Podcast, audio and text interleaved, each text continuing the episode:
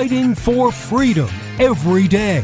You, as the individual, you have the power. You don't have to join a union. You go in as an entry level position, you get the experience that you need, and then as you work up, you get better at your job, which means they pay you more. If they don't pay you more, then you go to another company to show what you've learned and what your value is to where you can get more. If they really don't like that, then you can go and start your own damn business because we have a free market, laissez faire capitalist society allegedly, to where you can actually go off and do your own thing. This is the voice of reason with Andy Hooser. You are darn right it is. Hey, welcome into the program. What a weekend it was. Hopefully, you enjoyed your Thanksgiving. Happy Thanksgiving to you. You have recovered from the turkey, right? You've recovered from the sleep and from the laziness and from the visiting with family and friends and the watching football or watching movies, whatever else you did. I don't care.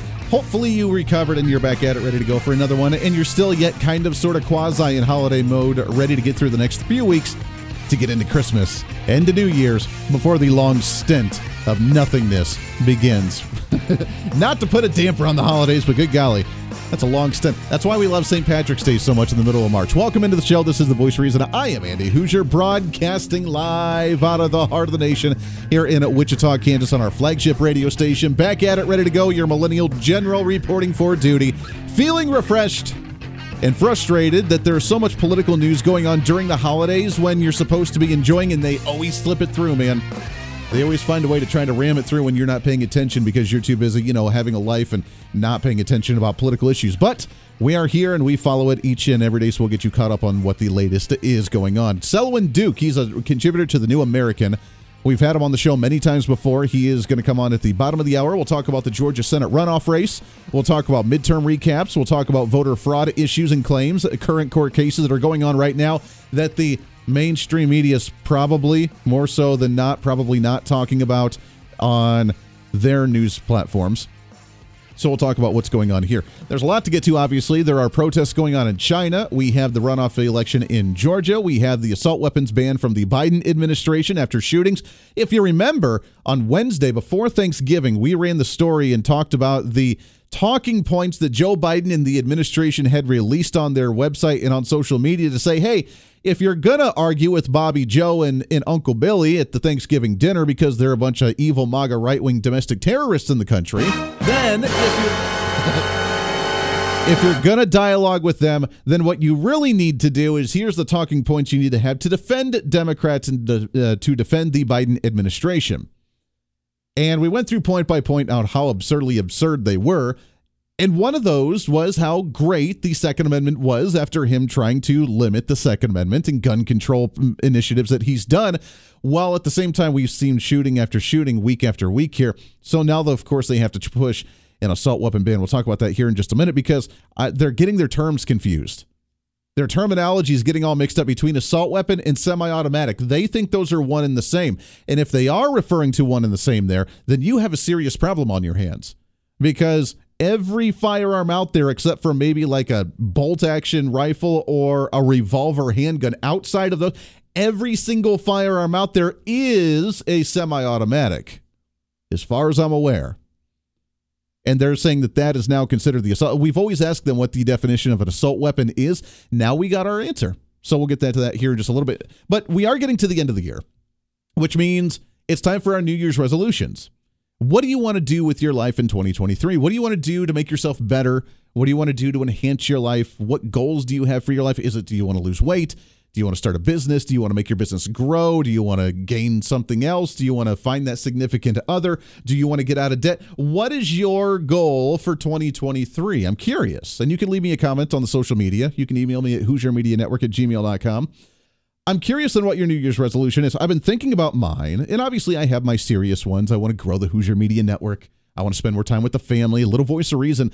I got to see one basketball game of hers last year, and that's it. And I was very bummed about that. So this year I'm going to be seeing more of her basketball games. I'm going to be spending more time with the family, and I'm going to try and really kind of recorrect a lot of my priorities along with growing my side business, along with growing this radio show that has grown tenfold compared to what it was just a couple years ago. So thank you for that. We love you to death. And I cannot, I couldn't imagine how big the show is right now compared to what I ever thought it would be and the potential what it's going to be here very soon. And there's a lot of really cool stuff that we're working on behind the scenes. It's been taken a lot longer than what I had thought it would be, but it's because I'm just a busy guy. So it takes me longer to get projects done. But I promise you, we're going to be blowing this thing up um, like none others. Donald Trump says it's going to be huge and it's going to be bigly, and we're going to have fun with it. So, but I was thinking of other little side New Year's resolutions that I want to do. Of course, I want to look like you know, like a ripped Jason Momoa. So I'll have to get into the gym maybe once in my life and do something like that. that's a joke. Because I already look like that. Ah, see? See, that's another joke. No, I'd, I'd like to be fit, but I don't really care. But I'd really like to honestly dig into the side of the other side of the political aisle more so than what I do right now. I'm the reasonable voice on the radio. Obviously, we have our conservative feel to us we have our conser- conservative mindset, but you know, they kind of look at me and just kind of blow me off because, well, they can. And because we don't do much on social media, I've kind of backtracked on that one a little bit. And I just don't spend a whole lot of time on social media anymore. So we need to kind of revamp the social media presence and really be the thorn in the side of the left side of the aisle. Kind of like the new ultimate troll that's out there.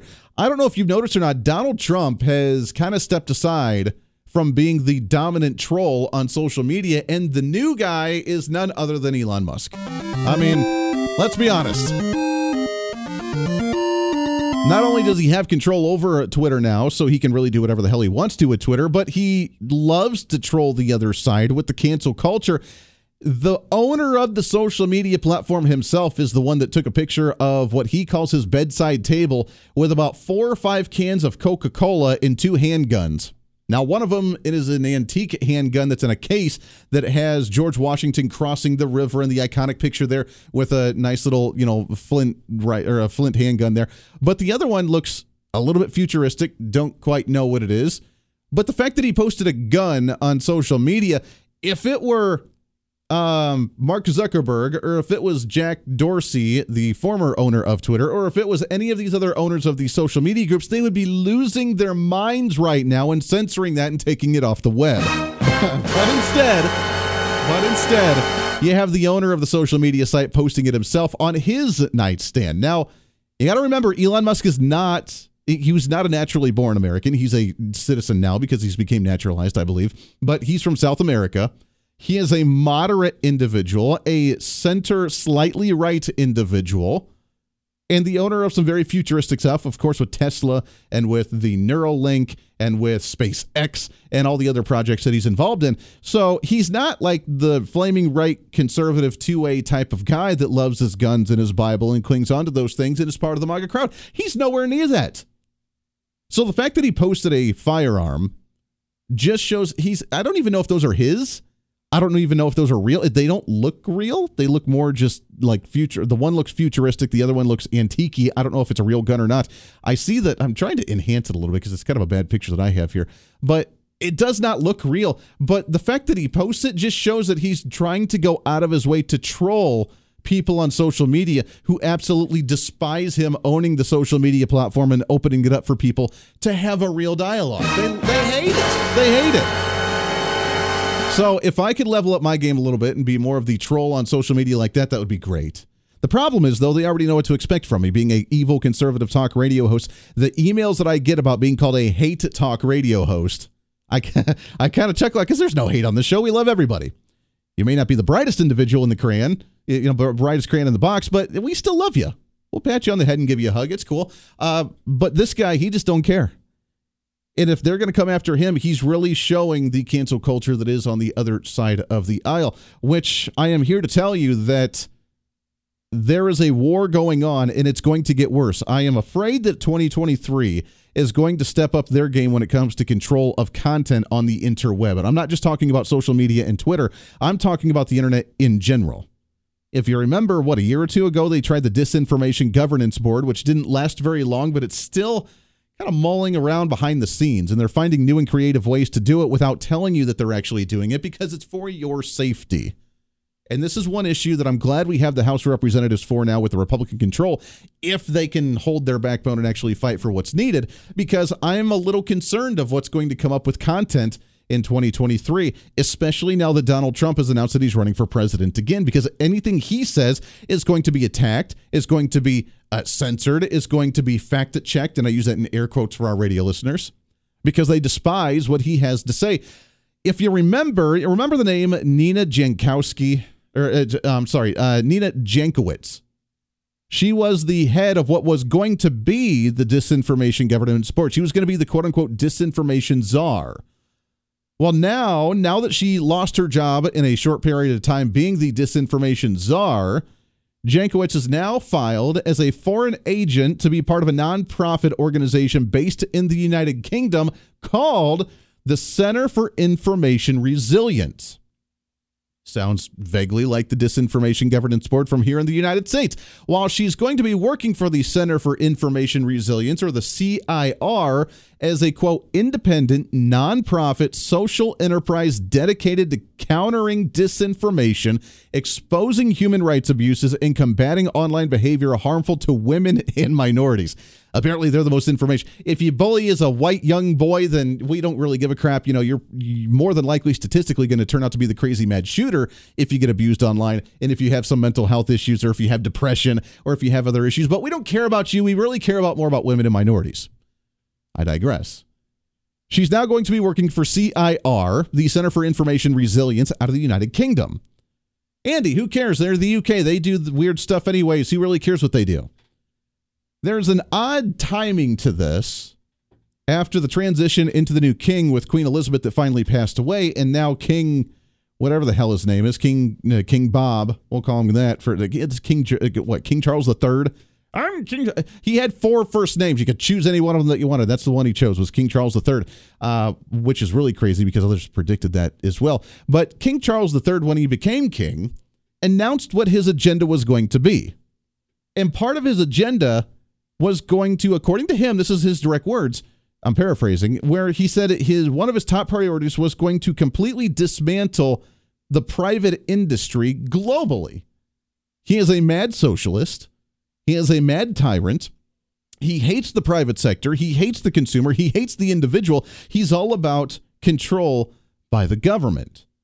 Now, his goal is not only to dismantle the private sector in the United Kingdom, but globally. He hates private trade. He hates private corporation. He hates private enterprise. He hates that's just what his number one enemy is. Here in the US, it's like the NRA. We hate the NRA. That's the worst people on the face of the earth. To him, it is any private corporation out there. Which means anybody who is a business owner, who is someone trying to pass off in the private market, he's going to be shutting them down. He's going to do that the same way that they're trying to shut down Trump here, they're trying to shut down the NRA here, the same way they're trying to get rid of firearms here, is that they're going to go after the information you're allowed to see to only demonize these groups, which would be really anything from the private sector. Now, how would you do that? You do that with the quote Center for Information Resilience to tell you what is truth and what is not truth. Now, could you imagine only having one person out there telling you what truth is around the world? I know it's kind of a deep philosophical question, but ask yourself, is it really plausible to have one in one individual tell you what truth is around the world? This is what this gal wants to do. This Nina Jankowicz, who tried to be the head of the Disinformation Governance Board here and is now part of the Center for Information Resilience there to work with King Charles III to help bring down private enterprise globally for complete government utopian control. The voice of reason with Andy Hooser.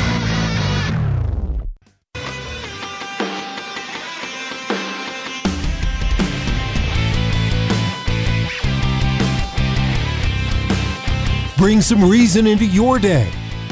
This is the voice of reason with Andy Hooser. Welcome back into the program. I'm still trying to rack my brain on how one individual believes that they have the right to say what is truth around the world. I mean, truth is honestly relative to everybody. Now, I'm not talking about absolute truths in order for us to have a structured society. You know, what a business is, what an individual is, you know, the gender or the sex or the skin color or whatever. I'm not talking about absolute truths to allow us to actually function in society, social norms that we accept. The sky is blue. No, it's not. It's purple. Because I can say whatever. I mean, that's kind of common core math and common core education that we're that we're dealing with nowadays. Hey, the sky is blue. No, it's not. It is indigo. What? How do you know? Well, because I can say any color at all because that's the color I identify with or that I think it needs to be. Uh, two plus two. Two plus two can be anything that we want to because that way it makes us feel better. Whatever feels right inside. I'm not talking about those absolute truths. What I am talking about is there are some absolute truths of what is right, what is wrong, what is good, what is bad, what is okay, what is not okay. You know, killing someone is not okay. I don't care what religion or what view that you have. Uh, it's wrong. It's bad. You just shouldn't be doing something like that. Stealing someone else's private property. That is bad. You can't do those things. The golden rule treat others as you'd like to be treated yourself. You don't want people looting and stealing your stuff. So why would you do that for yourself? I'm not talking about those. I'm talking about the other stuff in society. For example, tomato. Is it a fruit or a vegetable? I will debate that all day long with somebody. Don't you dare. Don't you dare tell me that it is a fruit. A tomato is not a fruit, and I will fight that to the end of the earth. We don't need one person sitting there dictating what is truth and what is not truth. If you remember, this gal who tried to be the head of the uh, Disinformation Governance Board, this Nina Jankowicz. If you remember, she's the one that shut down the whole Biden laptop issue back in 2020 and beyond because she thought that it was fake news, even though we had verifiable sources. We had the laptop company, we had the FBI that admitted it was there, we had everybody that was there, and she's the one during the Disinformation Governance Board that served its honestly served its purpose at the time because they only needed it for a short amount of time for them to silence stuff during the election, shortly after the election, to calm the tempers, to calm the uh, very angry right side of the aisle that was concerned about voter fraud issues, that was concerned about 2020, that was concerned about the Hunter Biden laptop, that was concerned about all these things. You got to remember, people in America unfortunately have a very short attention span when it comes to politics. The next big crises, which is usually like a school shooting or something, makes people forget about these big topical issues. So all they had to do was damper it out and stifle out the fire for a short time. After that, then they revert back to the Hillary Clinton mindset of at what point does it really matter any longer? They didn't care. So while the Disinformation Governance Board didn't last very long, it did long it did last long enough and it did serve its purpose because it did what it had to do, which was stifle out the accusations of what kind of shady business the Biden family was into, along with some of the stuff that Hunter Biden was into, along with the election fraud potentially and allegedly that happened during 2020, and what the government was doing behind the scenes. That's all it had its intent and purpose for. Then it shut down, and Nina Jankowicz now is moving on from that into the Center for Information Resilience with the UK that will not just affect the United Kingdom and King Charles III, this radical socialist mobster that's running the the UK now, which Queen Elizabeth wasn't any better, let's be honest, but he's there now with he wants to be more politically active. He wants to set a tone for the country and try and set a tone nationally and globally as well. And she's now going to be part of this. And she has her experience through the Disinformation Governance Board. She has uh, the resilience and the experience working through Twitter and Facebook and YouTube and all the other social media sites, being able to censor and silence content and spread her truth. And now she's going to be doing it to the UK that will be bleeding in and affecting with that ripple wave, that unintended consequence here into the United States. So be prepared because we have a battle on our hands when it comes to actual content actual truth, real truth, legitimate truth, and then what they're trying to f- spread as quote unquote fake news because they don't want their agenda to get out because they sense the opportunity. They smell weakness, they smell the opportunity for control, and they're going to seize the day, baby. And we got to be prepared for it. Lots more coming the up. Stay Voice here. of Reason with Andy Hooser.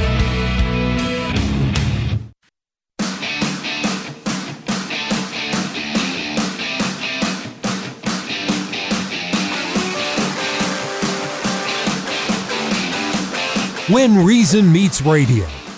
You're listening to the voice of reason with Andy Hooser. Darn right you are. Reason, common sense, rationale. That's what we're all about here on the program after a Thanksgiving holiday. Back at it, baby, and 20 pounds heavier after eating that entire turkey by myself.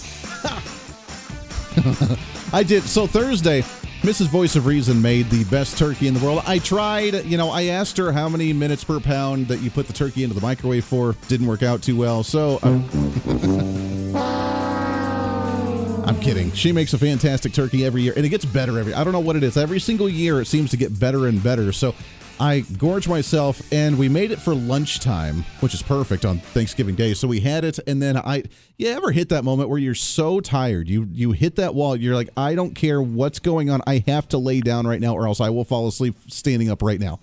I laid down, and I took like a two and a half hour nap on Thursday the deepest sleep I think I ever had in my life. Apparently, uh, I heard afterwards when I woke up that the neighbors came by to say Happy Thanksgiving. We're banging on the door, we're ringing the doorbell, and I was in the living room that was right by the front door. Oh no, that didn't even wake me up. I had no clue until after I woke up about two and a half hours later, two, two and a half hours later. So it was the deepest sleep I think I ever been in, and I felt great. That was great. And then obviously we got the Christmas tree hung up, we got the Christmas lights all up, everything was hunky dory. So it was a great weekend. But man, Thursday, I I uh, I I died for a couple hours. And I think you need that every once in a while. But man, hopefully you're back at it. You have recovered from the turkey hangover. As we talk, we just uh, kind of mentioned the battle for real information, for truth, for common sense. It's going to be more difficult. Every year it seems to get more difficult, but the battle continues, especially now that we have the Disinformation Governance Board that's trying to run behind the scenes. We have the Center for Information Resilience now out of the United Kingdom with the former head of the Disinformation Board that is now going to be working with them as well. What is that meaning for our content on the interweb, on social media, and beyond? We have to continue that battle on. And to talk about some of this on what's coming up, what we get to look forward to, and a heck of a lot more excited to have back on the program with us here. What's trending today? As he is a contributor to the New American, he also writes for The Hill, The Observer, The American Conservative, WorldNet Daily, American Thinker, and so many other places as well. We love having him on the program. Excited to have back on with us here, Mr. Selwyn Duke. Selwyn, how are you, my friend? Andy, I'm just fine. It's great to be with you, but I have to say, at today's prices, I do not believe that you consumed a whole turkey. I think there's something a little wrong with that story. I don't know. That's right. Um, disinformation. That's right. Disinformation. Disinformation. That's it. Yep. You read my mind. There it is. There you it need is. to be censored. No more turkey stories for you. No more turkey stories. That's right. Oh man. Well, happy Thanksgiving. It was. I, I do. It, it was hard. It's hard to get a turkey today. I know because of the the avian flu, and then with the droughts, and then with the you know just inflation at all, and the it was tough. I think a lot of people had a hard time getting turkeys this year.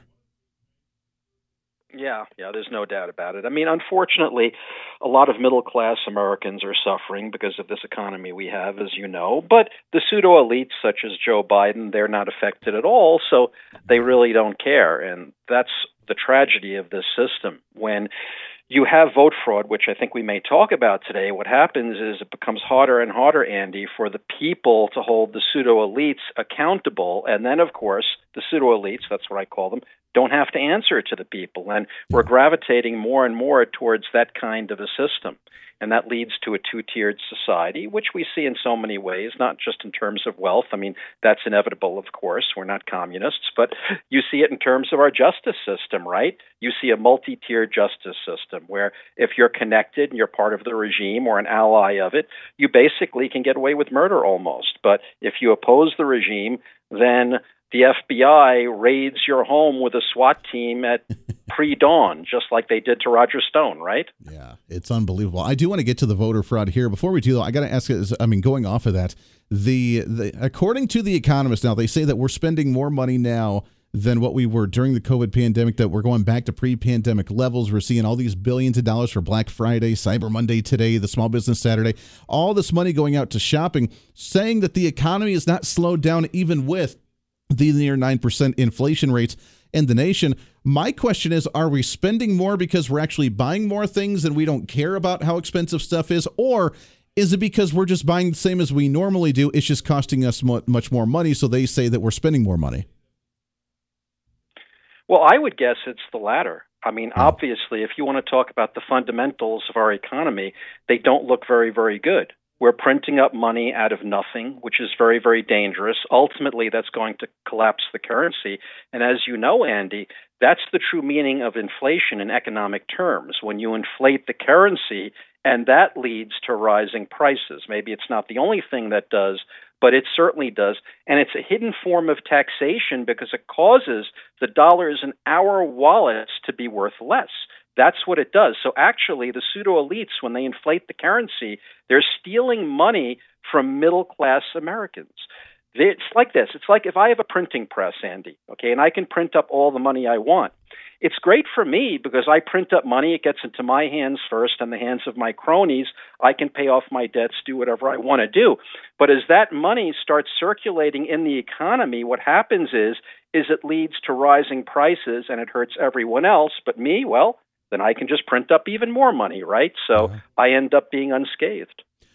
What a system of madness. And uh, there was a joke, there was a TV show called, I don't know if you ever saw it, Raising Hope, where they kind of made their own uh, currency and they did that. And they did a barter system of trading of all the small businesses around the small town. And they started doing that, just printing off their own money. And pretty soon they were bringing uh, wheelbarrow loads of the money just to be able to get something.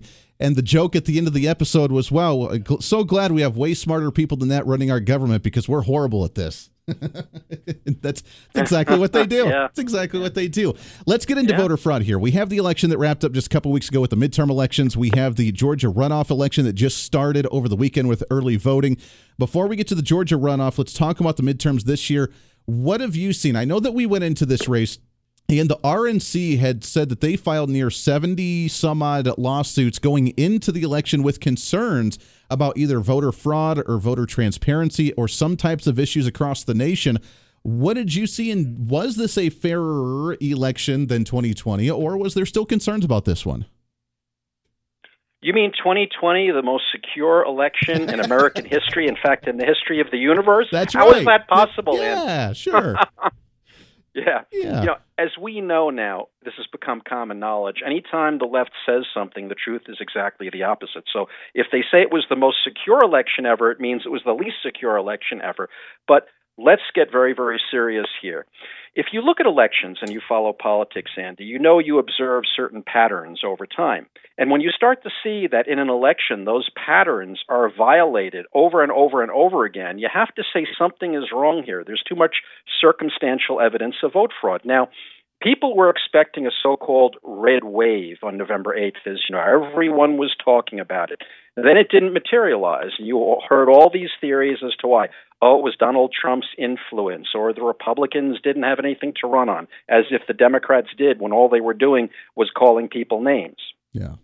So, what do we see though? In reality though, there's something very suspicious. There was a red wave, for instance, in Florida. In fact, there was a tremendous red wave there. Not only did Governor Ron DeSantis and Senator Marco Rubio win by wide margins, but they flipped Miami Dade County. Now, think about how significant that is, and they flipped it by a decent margin, too. That's a bit like the Republicans in my state of New York having flipped New York City. Sure. It's staggering, not exactly, but a bit. Not only that, the Republicans in Florida are poised to control 85 seats in the 120 member House, a historical record. Now, what accounts for this? Because we didn't see this in the rest of the country. Well, what I did, Andy, was I looked at the polls. Now, traditionally, Republicans tend to underpoll. They tend to do better than the polls indicate. In 2020, we learned, according to an analysis, that the Republicans had underpolled by an average of 3.3 points. And a study a little while back indicated that the Republicans this time around were probably underpolling by about five points. But once the election took place, what happened? Lo and behold, if we look at most of the rest of the country, we have to believe that the Republicans were actually overpolling. They didn't perform well relative to the polls, but in Florida, we saw something completely the opposite. In Florida, it was apparent that they had underpolled by a very, very great margin. In fact, I ran the numbers here, okay? I found out that DeSantis and Rubio had underpolled by an average of about 7.5 points. Wow. But now contrast that, Andy, with what happened in other states. Colorado, I analyzed the Senate race there, New Hampshire, Washington, Pennsylvania, North Carolina, Ohio. I found that in those states, the Republicans, if you believe the results, actually had overpolled by an average of 5.3 points. Now, that's a difference of almost 13 points, Andy, between the GOP's underpolling in Florida and its alleged overpolling elsewhere. And what's the explanation for this? Well, here's the thing there are not different polling systems in Florida than in the rest of the country, but you know what there is? there's a different voting system. Hmm. DeSantis and the legislature in Florida really took pains to clamp down on vote fraud.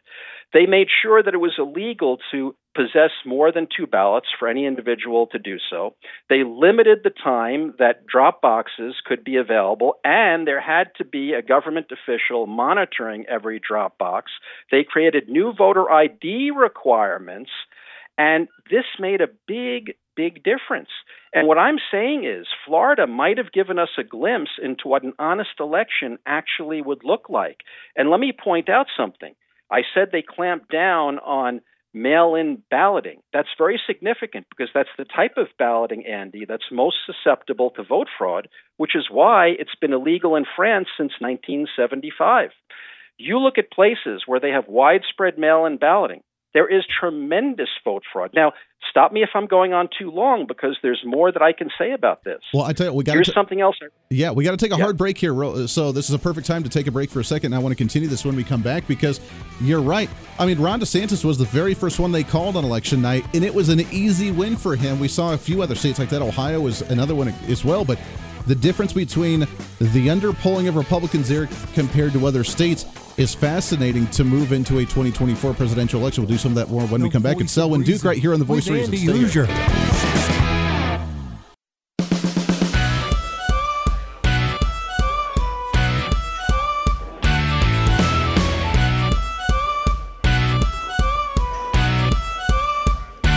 Fighting for freedom every day. The Voice of Reason with Andy Hooser. John Wright, we are welcome back into the program. A few minutes left to wrap it up for a Monday today. Recapping your Thanksgiving break, getting you set for the holidays. Just continue the holiday celebration to the end of the year. We got Christmas, we got New Year's, we got Hanukkah, we got Kwanzaa, we got everything else coming up. Just enjoy all of it, baby. Welcome back in. We're hanging out with Selwyn Duke. You can find him online, selwynduke.com. Also, the newamerican.com. You can see all his writings there as well. Also on the social media and the Tweety at Selwyn Duke. And you can find all his great pieces. We talk about voter fraud, the underpolling, overpolling of Republicans going into the election. Can we really trust these sources when it comes to the polls going into election? Selwyn, let's move from Florida for a second, which is the perfect example, like you said, where they underpolled Republicans near seven to eight points overall for the averages there, uh, and move it to like Arizona, where we have still Maricopa County, the absolute disaster that's on there. Uh, Kari Lake, as far as I'm aware, has not conceded the race yet for the governor's race in Arizona. That's still within a, a percentage point. The automatic recount, I'm sure, has been triggered. If it hasn't been already, it will be soon. Uh, but your thoughts? In the style, the two different styles of the electoral process from Florida to Arizona and what we could expect moving forward. They had two years to fix that system, and yet it's still a complete disaster for this one. Yeah, well, there's no question about it. I just wrote an article about that, Andy, and I said you can call it the tale of two purple states. They both had been viewed prior to the election, Arizona and Florida, as purple states. And by the way, I analyzed the demographics. They're very, very similar. Yet we're to believe that the voters in Florida are so much more different now than the voters in Arizona. It doesn't make sense. And there was an analysis of the numbers in Arizona, and something very interesting was found. If you look at the down ballot races, the small races, you see that the Republicans got many, many more votes than the Democrats did. In fact, I think the figure is 163,000 more votes. Yet if you look at the up ballot races, the four big ones, we're talking governor, Senate, Attorney General, and Secretary of State, the Democrats got many more votes. Now, you're to believe then that all these voters who voted Republican in the smaller races, for some reason, split their votes, which doesn't exactly make sense.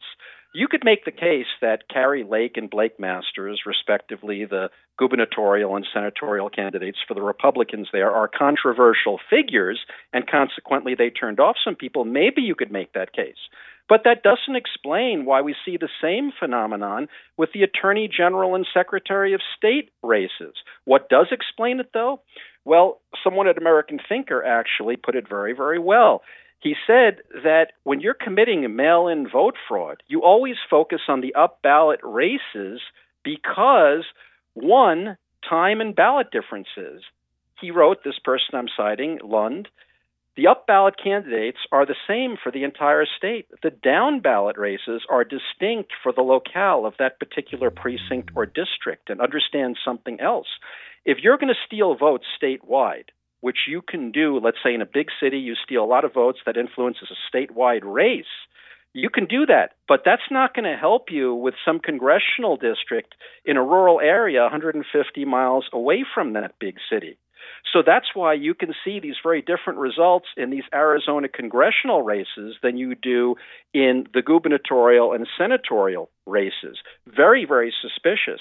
And let me just say, because we're talking about mail in vote fraud here, Andy, I was talking about this before the break. I said it was the kind of voting, mail in voting, most susceptible to vote fraud, which is why it's been illegal in France since 1975. Yeah. Let me make my case.